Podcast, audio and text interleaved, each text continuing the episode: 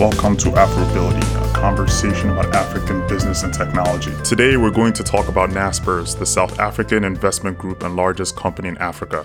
We'll discuss its early history, transition from newspaper publisher to tech investment firm, its specific Tencent investments, its broader investment portfolio, and then we'll end with our views on its future outlook. This episode was recorded on June 14, 2020. Hey, how are you? Doing well, man. Excited to talk about uh, Naspers. I am too. I think it's a it's a very fascinating, interesting, multifaceted company. Naspers is one of I guess one of Africa's biggest companies.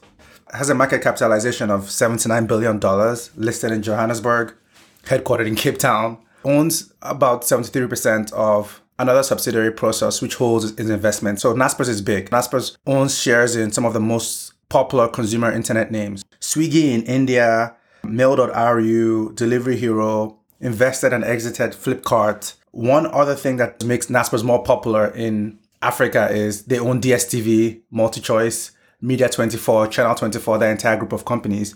They're a true conglomerate in the sense of it. Isn't it weird that they're not that popular in like Western markets? Not a lot of people that I know talk about it really. I think because most of their investments are not here. I think the challenge with Nasper's recognition is it's just not a. It's, this is not where their value is. The West is not where their where the big valuation or history is. So in Africa, they're like everywhere. If you watch cable TV, you know their portfolio companies. In China, if you do anything, you know their portfolio companies. Right, and it's also it's like a brand of brands. You're more likely to know the companies they've invested in, not the name of the company itself, because it's just like it's a holding company basically. Exactly. Some history of, of Naspers. So Naspers was started in 1915 as a newspaper publisher.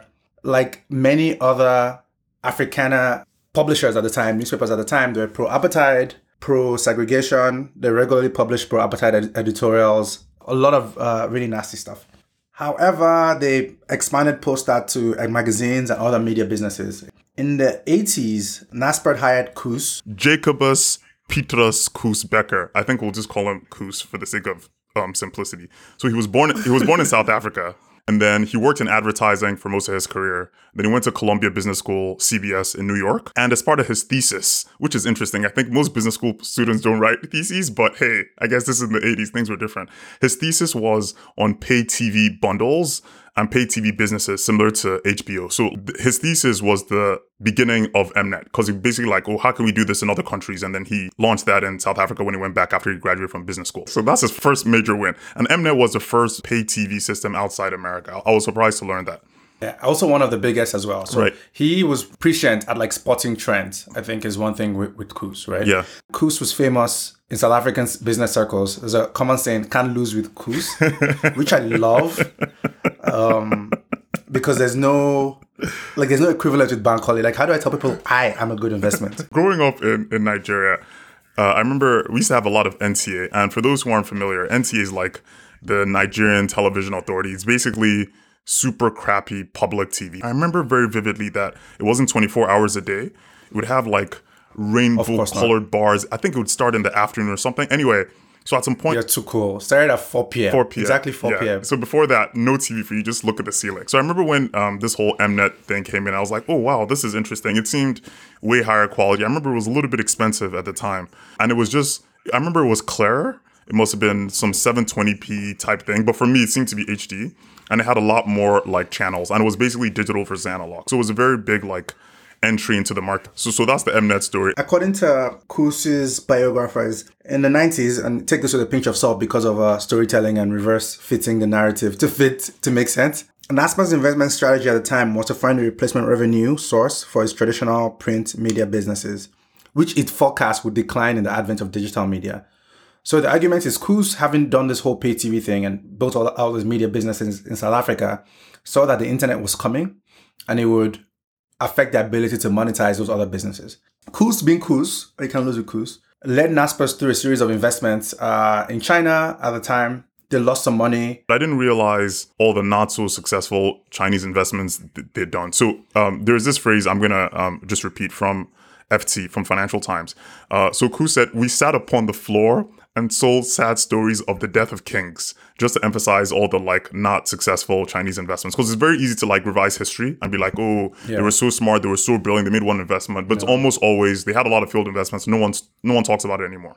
they lost their shirt in the dot com bubble. So in 2000, everything was overvalued to the roof. And Naspers went in, invested a lot of the cash from their media businesses, and they lost. They invested some money, they lost it, and they were like, "We're pulling out of China. We can't do this. It's, it's ruining our business in South Africa." On the way out, this is how the story goes. On the way out, they were approached by Pony Ma from Tencent and saying, "Hey, we need some investment," and they put thirty-two million dollars for forty-six percent for 6.5% of Tencent, way before it was anything that is similar to what it was, what it is today. That is the best uh, VC investment of all time because I think today it's worth about 150, 160 billion, depending on the price of Tencent. To turn 32 million dollars into 160 billion is, I don't know how, but Koos does, and you can't lose with Koos. I'm gonna keep saying that. Sorry. I love that rolls off the phrase. That should be like the, the title of the podcast. The, the numbers I've seen is 400,000% return. So when I saw the percentage, like it has so many zeros, it's hard to even like expand it. But I guess if you if you make an investment for 32 million and you get 160 billion with a B, it's a it's a magnificent investment. And some context for our audience. So why was this such an important investment for them? So Tencent is super dominant in China.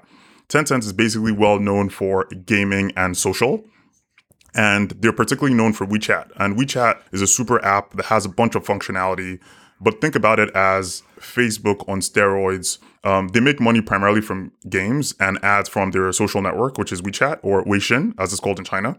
And WeChat has about 1.2 billion users. So 1.2 billion users. So if you think about like China population is 1.4. So 1.2 out of 1.4, because it's not really used globally. It's mostly used in China. So they have 80, 90% penetration of all the users there. They have uh, mini programs I spoke about, which are basically like, think about them as mini apps within WeChat. They're super big in fintech with WeChat Pay, which is also called TenPay. They have Tencent Cloud, which is a billion dollars in 2018 annual revenue. They have a 12% stake in Snapchat, which I thought was pretty interesting. I'm like, okay, they own Snapchat. So What? Yeah. I did not. I did not know that. 12%, not even 1 or 2%, and they own 5% of Tesla. They, got, they bought the 5% Tesla stake in May 2017, and they also own 40% in Epic Games. So Tencent is a monster. That's a, a quick aside on Tencent. We can come back to it. I just thought it would be good to let the audience know why that was such an important important move for.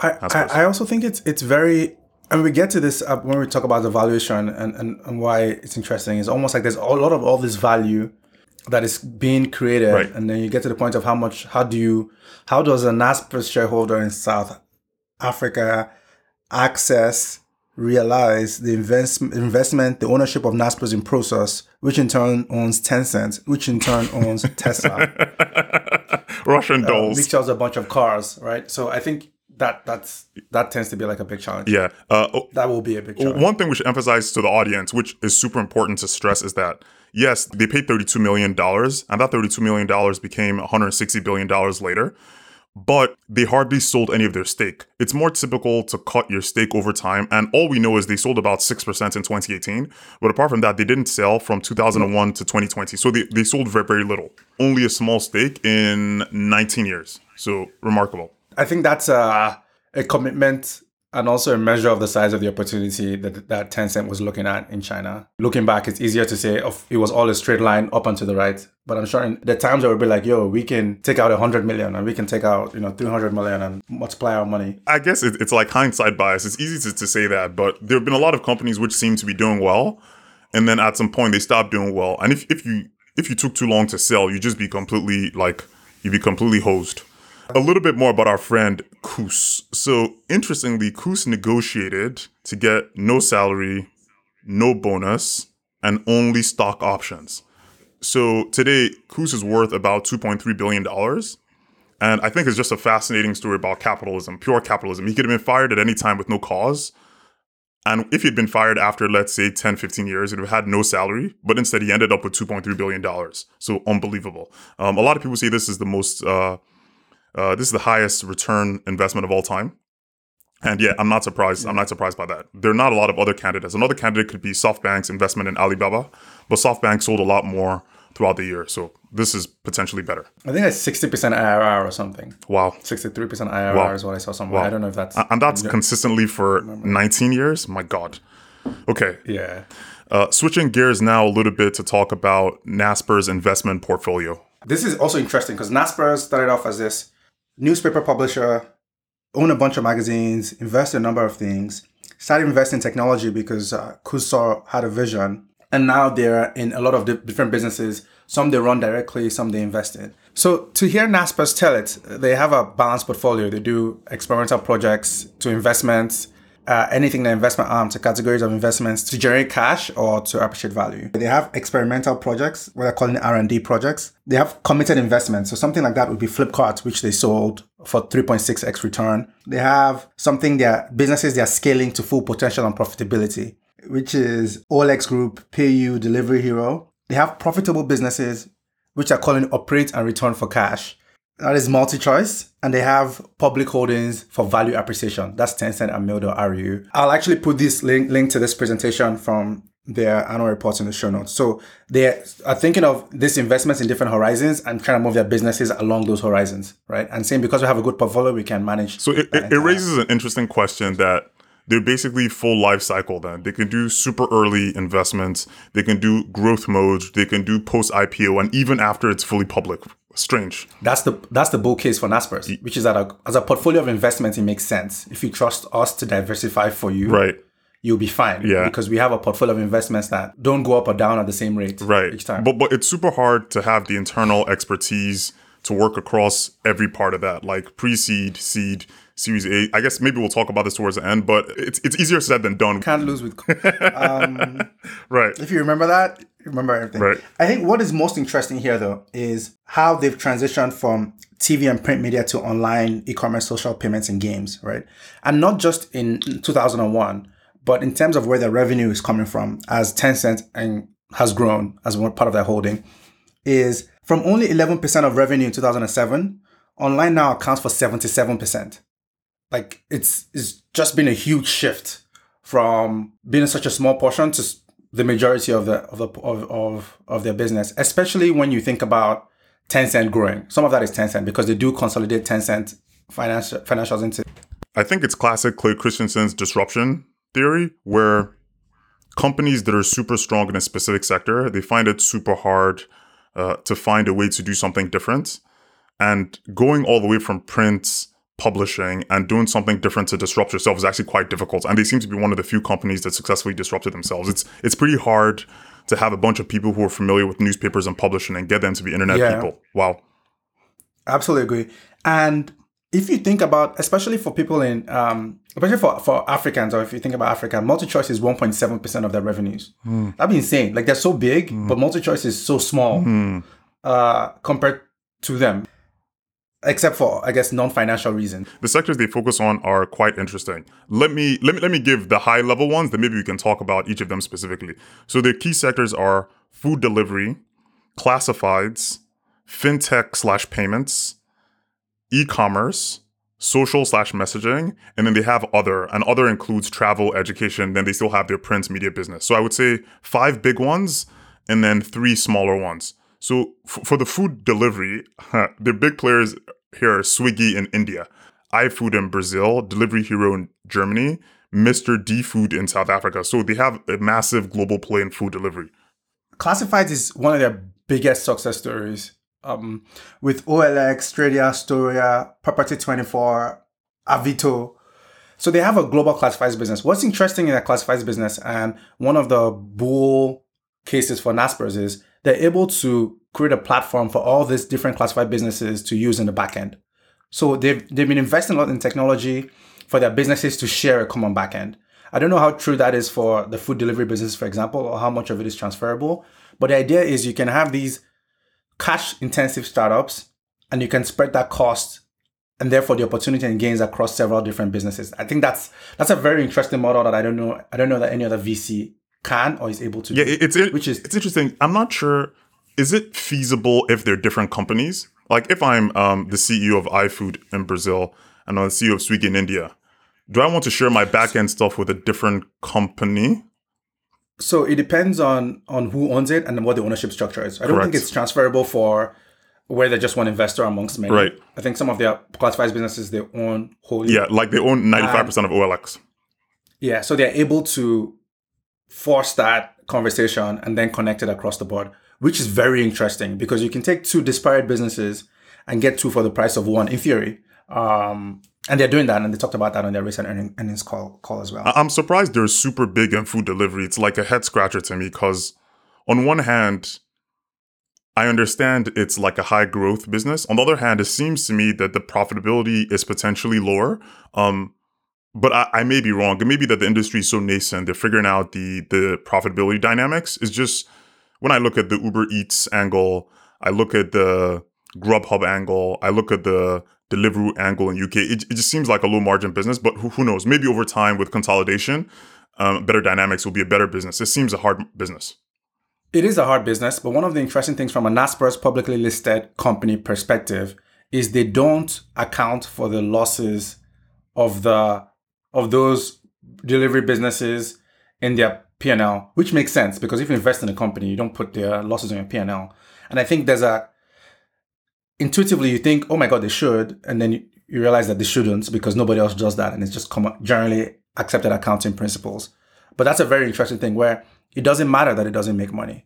And therefore, people have to have open questions about the valuations of wait, their holdings. Wait, it, it, doesn't matter. It does matter because if it makes money, then the valuation goes up, and then they get more for, for the potential sale in the future, right? It matters in the long term. I guess it, do, it does matter. It matters. It matters objectively. It just doesn't matter for their for their current uh, P and L. Is what I was talking about like them making money doesn't like affect that P&L. It could be twice as much profit or twice as little profit. It doesn't affect their P&L, but it does affect. Before we leave food delivery, one thing I thought that was sort of funny is since uh, Naspers still owns such a huge ch- uh, chunk of Tencent, so Tencent is invested in this company called uh, Meituan Dianping. And Meituan Dianping is the biggest food delivery uh, company in China. So, so this is incredible. It basically means Naspers has a big food delivery player in China, India, Brazil, South Africa, and Germany. So all the BRIC countries plus uh, a major European country. It's they have outside of America, which is of course Uber Eats uh, and the other players here. They're actually quite dominant in some of the developing markets in food delivery. So if you believe in food delivery, this is a potential play. It's a very interesting series of holdings. I think that's what we keep coming back to, right?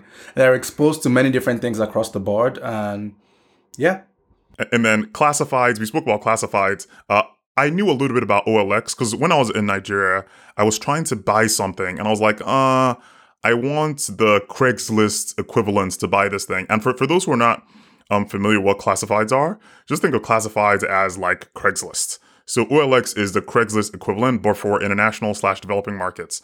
And like we said, Naspers own 95% of them, and OLX is really big in Brazil, India, Indonesia, Pakistan, Portugal, Romania, and South Africa. They're in 40 other countries, but those are the big countries, the developing countries. They tried in Nigeria. They tried in Nigeria for a while. They came in hot and were hiring uh, for many different reasons. Probably its own pod- podcast episode, right. to be honest. Yeah, they were in Nigeria from 2012, and then they shut down in 2018. So maybe maybe potential future episode. So that's classified. Okay, fintech slash payments. They own almost all of PayU, which is the biggest uh, digital payments provider in India. We can already see a theme here. There's a lot of Brazil, India investments already, and only three um, three sectors down. On the fintech and payment side, surprisingly, we did a whole episode, one hour, of the biggest investments over the past three years in African startups, and their name didn't even come up once. So I think it's a little bit interesting that they highlight fintech slash payments as one of the big sectors for deep diving in. They're not focusing on African companies for now, is my take. I find it, I find that to be a little bit strange. Um, I don't know if it's strange. Um, for a $79 billion publicly traded company, you're going to invest in things that move the needle they do own uh, a separate fund. I think they started a hundred million dollar fund for investing in African businesses, for example. Yeah, but what is interesting here is from a Naspers perspective, from Naspers payments perspective, is they're probably watching and watching for the dust to settle.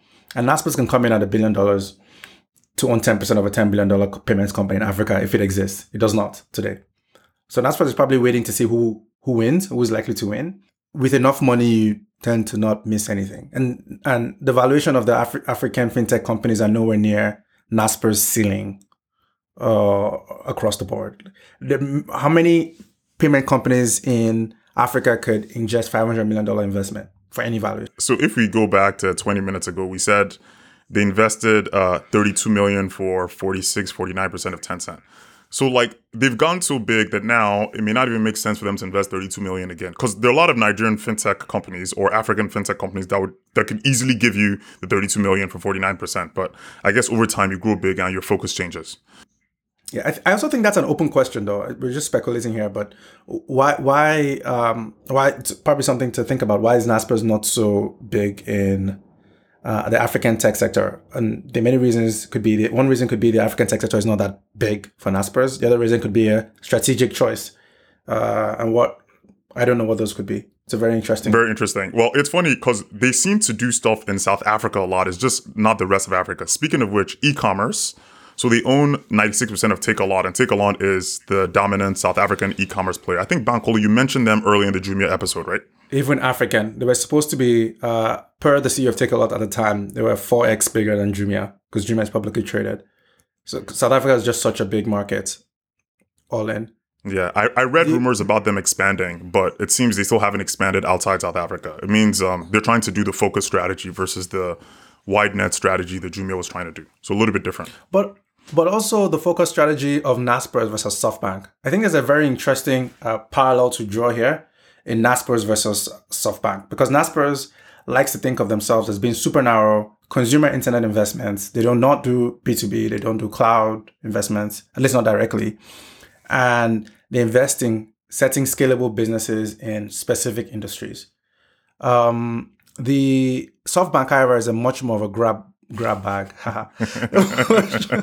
much, more of a mixed bag of investments, right? So Naspers would do something like Flipkart and SoftBank is in Ola and Tokopedia. Mm. I think they were in Flipkart together. They were. They were. They were. It was a great exit. Flipkart Everyone together. exited to Walmart, took their money and went home. It, it was. It was beautiful. yeah. Um, SoftBank has some Chinese educational providers. Naspers has Codecademy and Udemy. Um, fintech, SoftBank has GrabPay, Origami. Naspers has PaySense, Zest, PayU.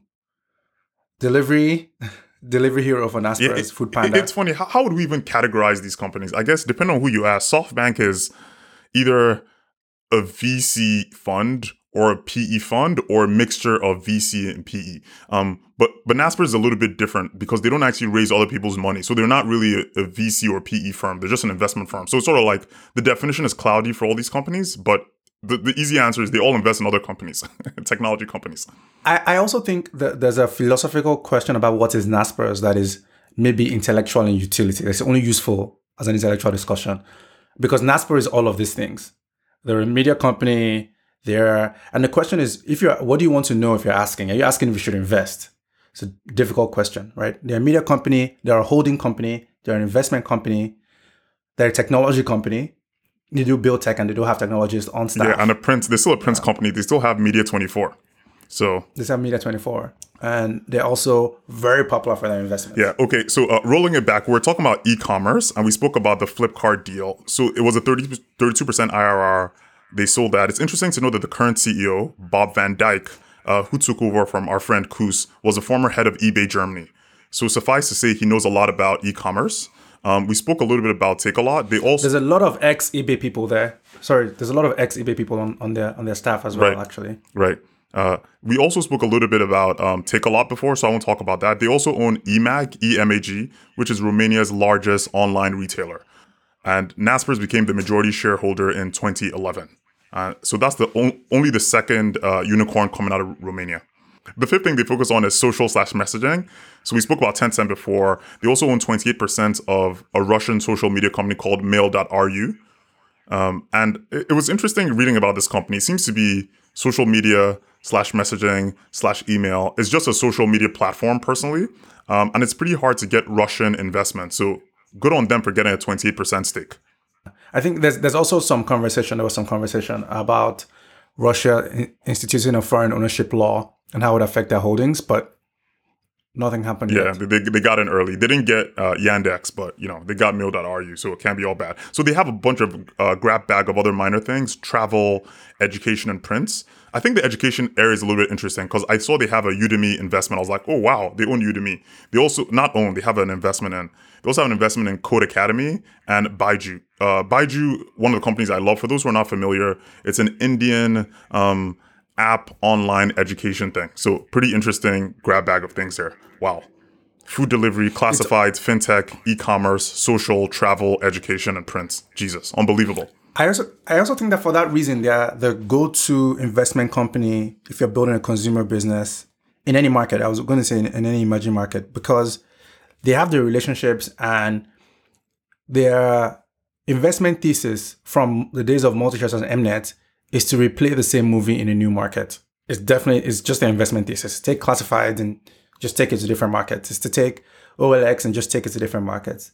And if you're building a food delivery business in a new market, I think there's a there's a very some parts of that would be local, some parts of that would be universal. And I think Naspers definitely has a lock on what is universal and why as a business. I agree. If I'm an entrepreneur in, let's say, Estonia, after I look out for the local Estonian um, investments um, opportunities, my second choice for sure would be something like Naspers because they have a lot of experience doing stuff for similar entrepreneurs in other developing markets. Why not?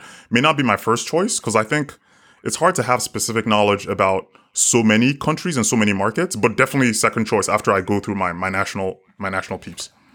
But it's also, I think, it's some parts around the evolution of markets, right, that are natural in terms of if you start, for example, you start doing delivery, what happens to margins? What happens to competition? Does food delivery lead to a natural transition to cloud kitchens?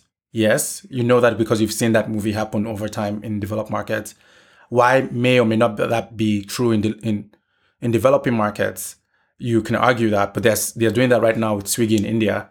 And if you have a food delivery thesis and you're starting a business now, uh, that um, looking down the pike visibility is is super valuable. Uh, so I guess my summary of their investment portfolio strategy would be there's going super big on developing markets, specifically China, India, Brazil, Russia, and South Africa. So the BRICS. Um, and they're really trying to focus on food delivery, classifieds, fintech, and e-commerce. I think the other four we mentioned are the smaller things. I think it's five big geos and four big sectors, if I were, if I were to summarize.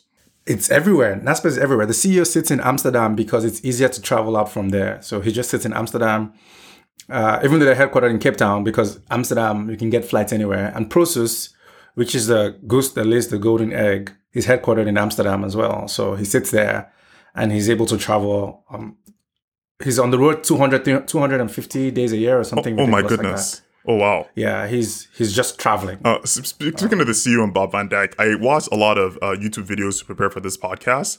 I'd never seen interviews with the CEOs always have the same question. Every single interview I watched, people were asking him about 10 cents. What's going to be the next 10 cents investment? Tell me about the 10 cents. It was remar- no matter what the topic was. So, um, big big, big shout out to, to Bob. You're doing a good job answering the questions, but yeah. it would drive me bonkers. Yeah it would drive me crazy. Oh my too. god! I feel like everybody keeps asking, like, when is the next Tencent? Just like we have a big business. I don't know if you know this. We just sold Flipkart for a lot of money. We're investing in businesses early. We're still making money. Like Tencent is not the only deal we've done. Can you please stop asking me about this? There is no other Tencent because there's no other China. Uh, so it was very interesting, interesting, uh, interesting math. Yeah. So we've we've spoken a little bit about uh, Prosus on this podcast, but let's actually round up a little bit and talk about what actually is Prosus. So Bankole alluded to this when we started. Prosus is uh, a spin-off or technically a primary listing of all their consumer internet investments. So Naspers bundled all their consumer internet investments and they put that on the public market, specifically on a European market, the Euronext exchange in Amsterdam. So what's the reason they would do this? Like, what's the point? Is there even any benefit? So there are a few reasons why they, they did this. Um, three big reasons. The first reason is Naspers was a huge part of the Johannesburg Stock Exchange, JSE, future episode. And fund managers really couldn't give their full allocation to Naspers because if you're such a big part of a stock exchange, if you're 20, 25%, there's a lot of concentration risk. So fund managers, even if they wanted to put a certain percentage, they'd have to put a lower percentage to avoid the risk. So that's the first reason. They were too big. And by the way, it's pretty strange for one stock to be 25% of a stock exchange, but it tends to happen in developing markets and it tends to happen when, you know, their Tencent investment grows by 400,000% or whatever we said it was earlier. I was going to say there's also something to be said about emerging markets and how markets or countries at the first stage of their development tend to have a lot more conglomerates. So think of the US in the 1900s, where businesses have to do everything across the stack to provide that service because the market is not developed. So Naspers will have to build the pay TV, but also the internet, but also the media that that is delivered on the pay TV subscription uh, layer. That's brilliant. In order to create a super service. But once you get into much more developed markets where the infrastructure is completely abstracted away, not not unimportant, but you have wave internet or something else, which just provides the broadband, and somebody else provides the media, and somebody else provides the social media that sits on top of that. Versus in emerging markets, you have to be super vertically integrated. Back to Prosus and why they spin. Why they Yes, the, the, the second reason they spun off was Naspers basically wanted to become part of uh, bigger investment pools. So what does that mean in regular English? The amount of people that are willing to buy their stock would be much more in Europe versus South Africa, just because you know Europe has a population of 300 to 500 million people, and South Africa has a population of 50 million people, and that's just overall population, not even the investment part of the population, and that is for retail investors, not to even talk about like bigger institutional investors. So get more money from a wider uh, group of people was the second reason, and then the third reason, which is financial gymnastics, is over time there became a valuation discount for the Naspers equity, and it ranged from 10 to 20 to 35 percent. And this was a way to find a way to close that valuation gap. So three big reasons why Prosus was was created. I was going to say the conglomerate discount is a very interesting concept that I went down a rabbit hole thinking about this. The markets uh, tend to punish companies. Well, punish is a very interesting word, but at least value them differently based on a sum of parts valuation for many different reasons. Some of them are general, like tax reasons. Some of them are specific to the actual company. We, we'll go through some of those with, with Prosus and Naspers. Yeah. I, I love it because I remember uh, the first time I heard about this was in business school. And I was like, this is fascinating because it's not like it's 1% or 2%. For the audience, it could be 20, 30, 40%. So it's a massive thing. And you're like, wait, if you do the math and you add up all the some of the component parts, you take 30% off of that. That seems huge. And a lot of the reasons, the reasons make sense. Like Bankole says, some of the reasons are a little bit soft. Like you'd be like, oh, overhead issues. You're like, uh, okay, coordination issues. Okay, 30%. Like coordination of 30% is a lot, but it's it- it's for a lot of reasons where people could see are squishy, but it's also understandable. One other thing to also link it to the markets the company is in, if we think about it, sometimes if people can clearly see some synergies, you're able to maybe get a conglomerate premium. Does that ever uh, happen? One, in, I, I, I, I didn't double check this. I think Berkshire Hathaway has one. Right, uh, right. It's very hard to say because they have a very lean Berkshire Hathaway overhead. I think they have like five employees in Berkshire Hathaway lean. or something.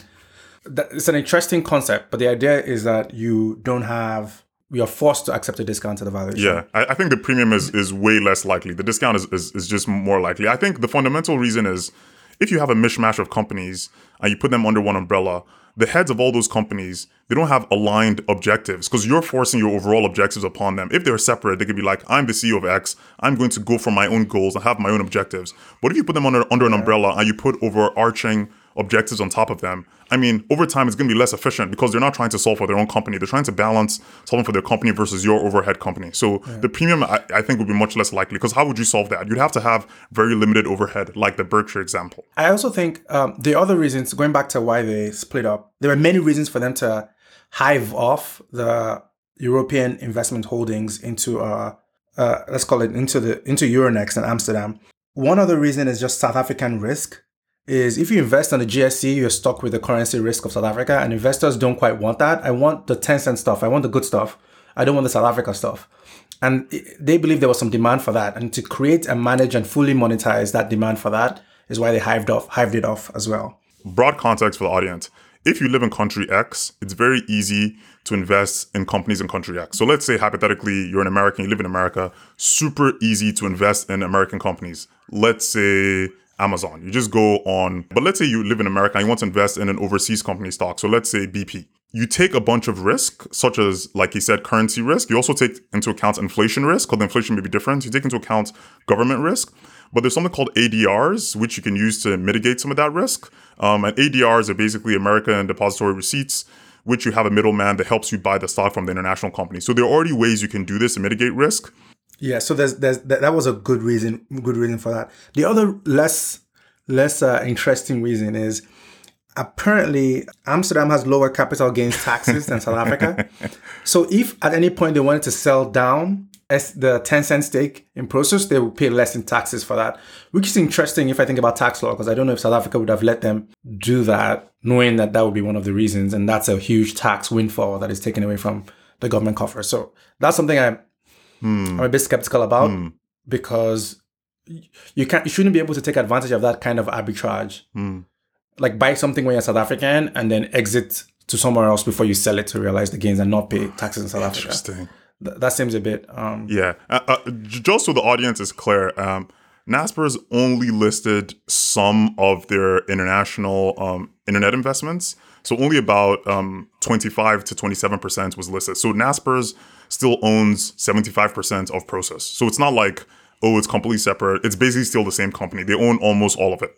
So Naspers has a discount. So one thing is interesting is how big is this, discount? I think it was amazing. I have this like chart in my head of Tencent, the value of their let's call it 30% holding in Tencent is about 140, 150 billion, 160 billion, depending on the day, depending on the stock price. Prosus, which holds that 150 billion dollars of value, and Mail.ru and Swiggy, which they invested a billion dollars in, and Delivery Hero, and OLX, and PayU, and Udemy, Codecademy, all these businesses is what 133 market cap. I was looking at their annual report. Yeah, yeah. So it's, it's 133, and then their stake in, in Tencent is 166. So it's like 20 something percent discount. One other interesting piece is also like Naspers owns 73% of Prosus and a lot of other South African businesses, and that is worth $79 billion. And you're like, whoa, this is, there's a lot of money somewhere, and the math doesn't quite add up if you're like doing some other parts valuation.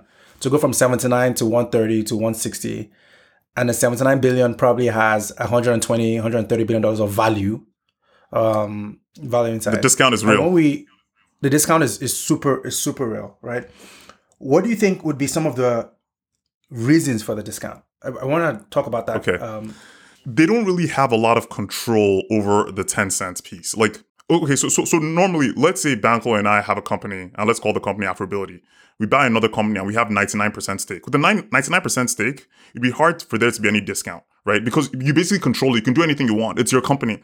But when you own, first of all, it's only um 30 something percent now, and it's also Chinese laws and Chinese rules make it a little bit tricky. Even though they have a board seat to exert any control, you have to have a discount because by definition, there's going to be some coordination rule there, um, coordination overhead, I mean. And then for the other companies, I mean, honestly, it, it's a conversation for financial arbitrage. If you believe the other companies have some value, you may be able to get in there. It's just the discount has persisted over at least 12 years. So if you believe you're going to buy the stock, you're going to get the discount closed, you have to also look at, oh, why hasn't it closed over 12 years? By the way, after Prosus, because the whole Prosus thing we spoke about happened um, last year, the discount still persists to, to, to, till today. So it hasn't been fully closed. it, it narrowed a little bit. I think it narrowed 7% or something. I saw a speech by Bob van Dijk. The other reason is if you think about it, like Prosus is a VC fund. The numbers don't make a difference. You know, because you invest a billion does not make you a private equity fund. It is still a VC fund in that they have VC like returns, which is a lot of investments go to zero and one or two pay for the whole fund. And then we're at 25% IRR over 10 years. That's the best case scenario for a venture capital fund. Therefore, if you look at, even though they have a massive portfolio of things that are valued, um, I'm, I'm putting up air quotes now, valued at high numbers, is the market does not does not believe that or expects that, or is just applying an automatic VC discount to that. Right. Yeah, because the same thing happens with SoftBank, right? SoftBank's Vision Fund. Yeah. And if you listen to Masayoshi Son on the SoftBank earnings calls, he always complains about the discount. It's the exact same thing. He adds, oh, if you add our stake in Uber, plus our stake in ARM, plus our stake in this, the discount is also huge. So just because the market knows a lot of those other companies may end up being zero. But also, even if you think about, can also go to zero near zero because SoftBank and WeWork, for Yes. example, is a good WeWork is, is the best example. At a point, we're talking about a hundred billion dollar IPO, and now they can't raise three billion from SoftBank, and they're in court. The other reason, the other reason, there's two other reasons. One is ownership and control. If you think about Nasper's ownership structure, it's very concentrated. up- up- There are two privately held companies with lim- limited number of shareholders that own the voting control in hmm, Naspers. Right. And those same shareholders own, so one is called Keerom, the other is called Nasbel. The names are not as important to this conversation. Both of them have about 2,500 shareholders each, and each share has a thousand votes each versus one person to one vote in the equity that's listed on Euronext or on JSE. So they have super voting structures, which is common in tech companies. And the same shareholders in Naspers are the same shareholders in Prosus. You have to believe and trust them. The other interesting thing is the clauses they put in place for Prosus, right? Is Naspers, this I'm going to read this exactly from the statement. Naspers is entitled to exercise at least 50% of all the voting rights in Prosus. If Naspers voting rights fall below this threshold, they're entitled to exchange their shares into A1 shares worth a thousand votes each. This means Naspers will have a majority of voting rights while owning as little as a 0.051% stake in Prosus. What do you what do you have to believe? Yeah, so so, so super voting shares, everyone knows the story. If you believe in the founders or the people with the shares, who, which are usually the founders, then it's actually better. Like, I mean, a classic example is is uh, Bezos, right? Like, it could be better if he has super voting shares because he has the right vision. He's going to steer the, con- the company in the right direction. There are other examples that didn't go as well, and we're not going to name the examples on this podcast. But sometimes it makes sense uh, to put some mitigation on the the founder. There are different schools of thought. I don't think there's a right or wrong way, but you have to accept that there's going to be a discount because the market likes to feel that being a shareholder is owning some of the company. And if I own enough shares, I own the company. But super voting rights mean that completely impossible. Yeah, yeah. it's not a right or wrong thing. It's like the market is going to give you a discount. And as far as the, as far as the yeah. market is is concerned, it's not right or wrong. It's just it's a numbers game. and You're gonna lose you're gonna lose some numbers if you don't have the right uh, setup. So it's multiple levels of discounts. It's a discount because I can't influence Naspers. It's a discount because oh Naspers can't inf- influence Tencent. They can influence Prosus. Can't influence Tencent.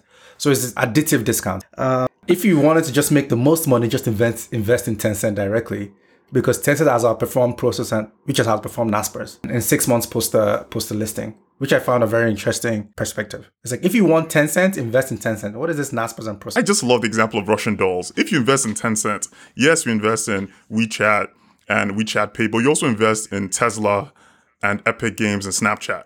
So if you invest in Naspers, you invest in all these things indirectly. It's like you just keep on going all the way down and taking all these discounts. Better to just go to the source. You believe in Tesla, just buy Tesla stock. Um, I mean, yeah. there is uh, there is something to be said about mitigating your, your risk, um, but it depends on the returns you're, you're targeting. I don't think Naspers would like this description as much, but I think it's an amazing story of getting one thing right. This is not to diminish the value. Like Naspers is an amazing investment company, amazing pickers of amazing. They can find and nurture and incubate entrepreneurs and great businesses, and we're seeing that across the board. But it's almost like nothing else matters because they got that one thing right. If you ask the people who buy their stock on the stock market, that's a very interesting concept, which is like you don't need to get a lot of things right.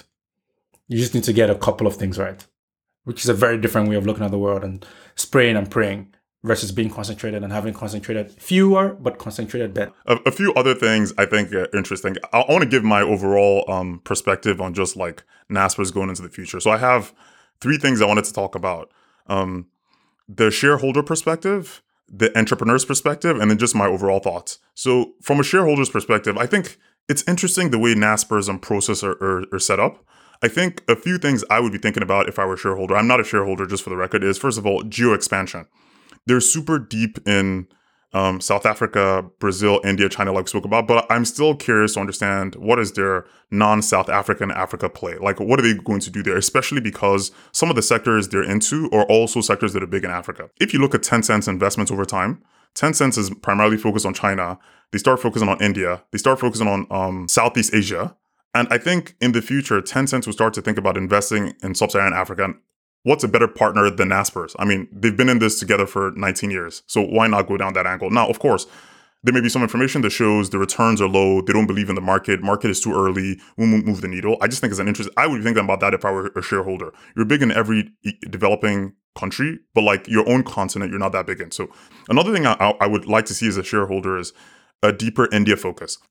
Since their primary success was based in China, and since investing in India is relatively easier than investing in China from a corporation's perspective, I'm interested to see what they can do there. They're already doing Swiggy, right? They already have a lot of investments, to be honest. So maybe this one is a TBD. I just feel like in terms of future potential in big markets, it's a very interesting place and they could potentially do more, especially if you compare them to the Chinese companies that are going hard in India. And then finally, this is a boring answer, just closing the valuation gap.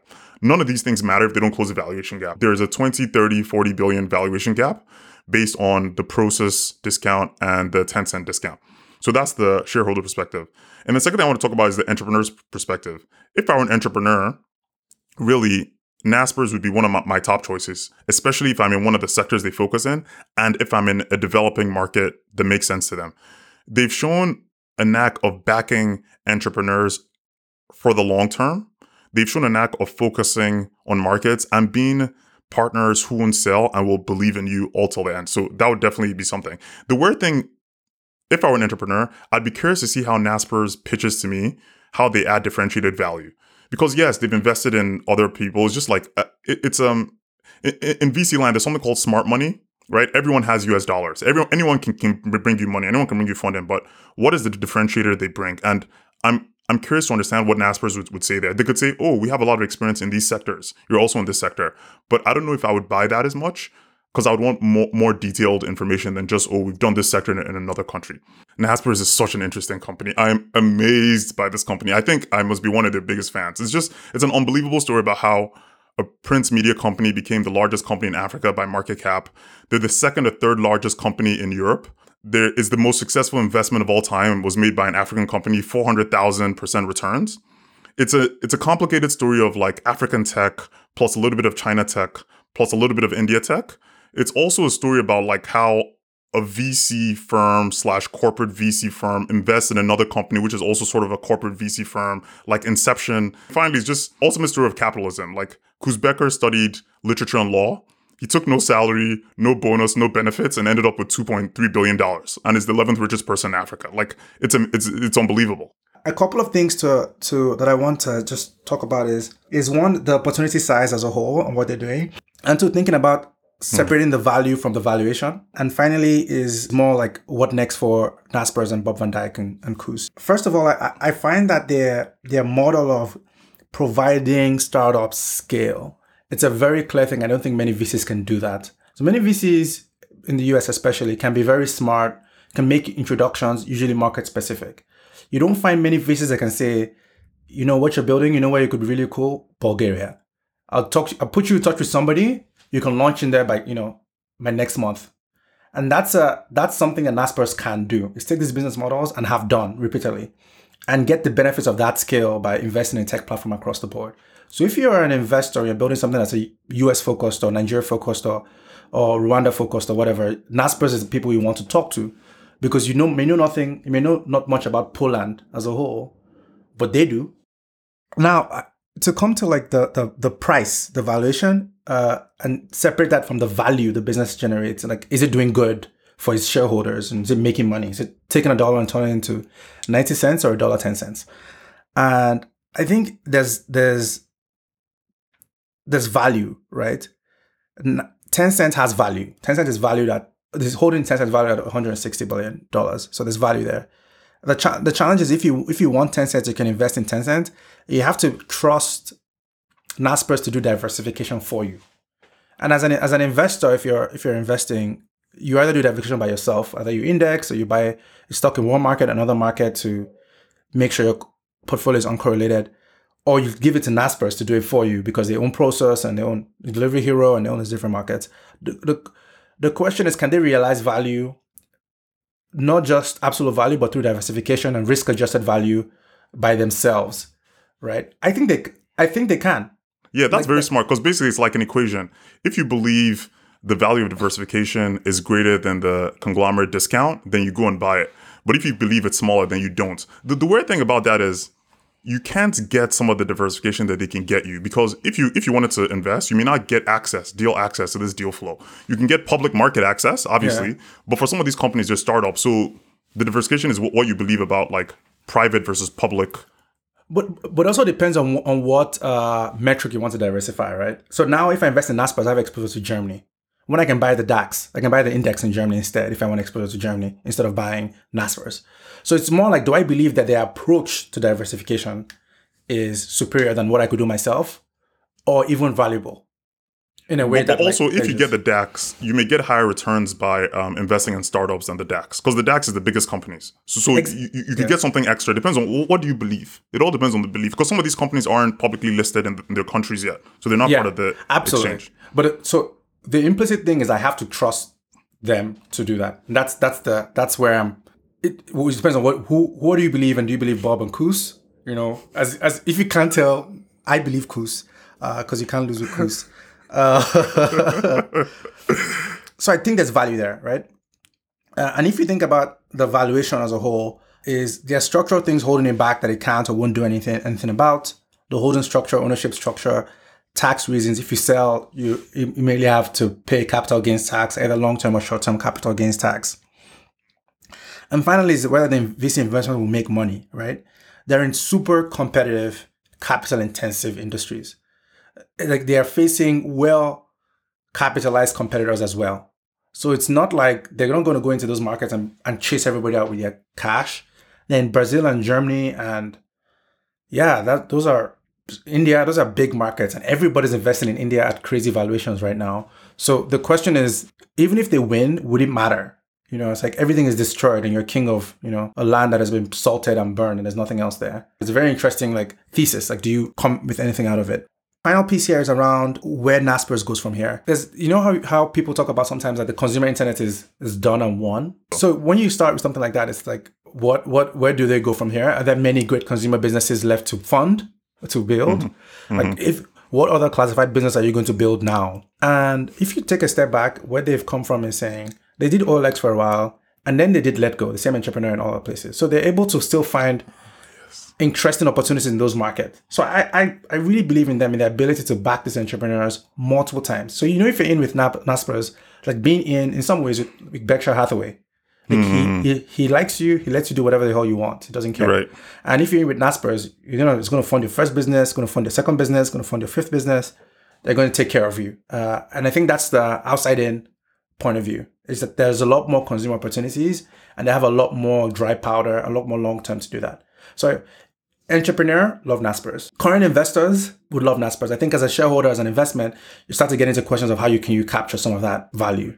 Uh, and that that's for me is the biggest question there. So overall, great, amazing business. Um, I am very proud of Naspers being South African. I think that they, they do have blots on their history that I'm comfortable to talk about. Overall, the, the ability to make those investments and have the relationships uh, at, that at that time to make those investments be, being bold.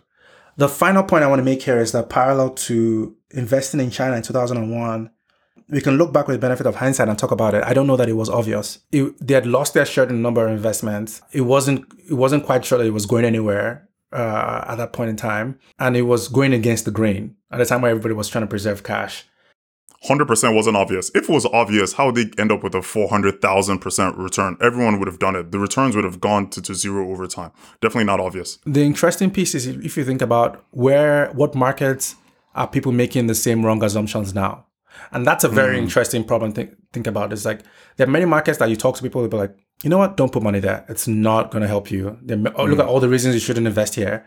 You know, stop, collaborate, and listen, or whatever. Um, yeah, yeah. You have to be right and you have to be early to make the big bucks. If you're one out of the two, you can make some money. If you're two out of two, you can make a lot of money. It's it's hard to time it because you have to be right in such a way that most people are wrong. It's okay to be right, be like, oh. You have to be non-consensus. People think yes, it's okay to correct. be contrarian. You have to be contrarian and right. Yes. And on time. Yes, because you could be contrarian and wrong. That's that's very easy. that's easy. So you right. have to be separate from the consensus and right. So it's almost like the one key question I like to ask people a lot is what do you what do you believe that other people don't believe? Like what do you think? Right. What do you believe about the world that you think many, many reasonable people will disagree with you? Yes, yes, that's Peter Thiel's uh, interview question. He conceded. I love that question. And I think that's a, it forced me to think about like what is my answer to that question because it's a it displays like you're thinking about stuff. And if I think about Naspers investment strategy in these markets, or Naspers in Africa, or or Naspers in Europe, or Naspers in, in China or India, is what is the rest of the world missing about Tencent that Naspers sees? Yeah. And by the way, if you have an answer to that question, email us info at afrobility.com. What do you believe in that most people in the world would disagree with you with you about? Yeah. Yeah. I, li- yeah. I like, I'd love to read answers to those questions as well. Yeah. Yeah, if, if we get more than uh, let's say ten or fifteen, we'll read them out on one of our future episodes. Yeah, that'd be cool. Cool. Should, should, we wrap it? Yeah, let's wrap it. Let's do, oh my god, do, that's uh, our longest episode ever. I love that. Okay, recommendations and small wins. Recommendations first. Uh, I can go with recommendations. For say, my first recommendation is a book called Passive Income Aggressive Retirement. So I'm very into personal finance, and this book is about um, how to generate passive income streams. I think it's super interesting because like some of the reasons and some of the ways she she, she gives to develop passive income, like people people do that. I'm like, okay, wow, okay. I'm only interested in tech scalable businesses, but she did a good job, like just balancing like tech scalable stuff versus normal quote unquote physical stuff. It's an interesting book. She did a good job. The second thing I'd recommend is Naval Ravikant's aggregate podcast episode called How to Build Wealth. It's on his podcast uh, called Naval. Basically, his podcast has a bunch of episodes, but this one congregates a bunch of different ideas into one. Really good. It's sort of like an audiobook because it's like three and a half hours. Highly recommended. I'm a big, big Naval fan. And then the third thing I'd recommend, which Bankole knows about, is lazyfa.com, lazyfa.com. It's like a stocks research website that has really nice UX and super cool if you want to like research uh, companies and stocks. If you already have Capital IQ or Bloomberg, you definitely don't need it. And it's probably not so good to buy individual stocks. Probably you want to index, but just for fun, it's an interesting thing to check out. Especially if you if you're already using Yahoo Finance, it's way better than that. Yeah, it's definitely not good to buy individual stocks. But again, this is not this is not stock advice as always. So do what you want. yeah. Um, I only have one thing I tried in the past. In the past, uh, I guess since we spoke last, is that over this work from home, everybody working from home period, there I, I found a couple of services that promote productivity through accountability. The idea is you can be more productive if you're committed to something with an accountability partner. And it's it's a creepy concept at first because you get on video with strangers and you Oh, watch each other work for sessions. Oh, my God. There's one called FocusMate and one called uh, Ultra Working. FocusMate is basically a calendar service combined with a video tool. You schedule sessions and then you have a partner. You guys do intros for like three minutes. Like, this is what I'm working on. They tell you, and you just watch each other work. And at the end of the hour, you give each other an update on what you've done.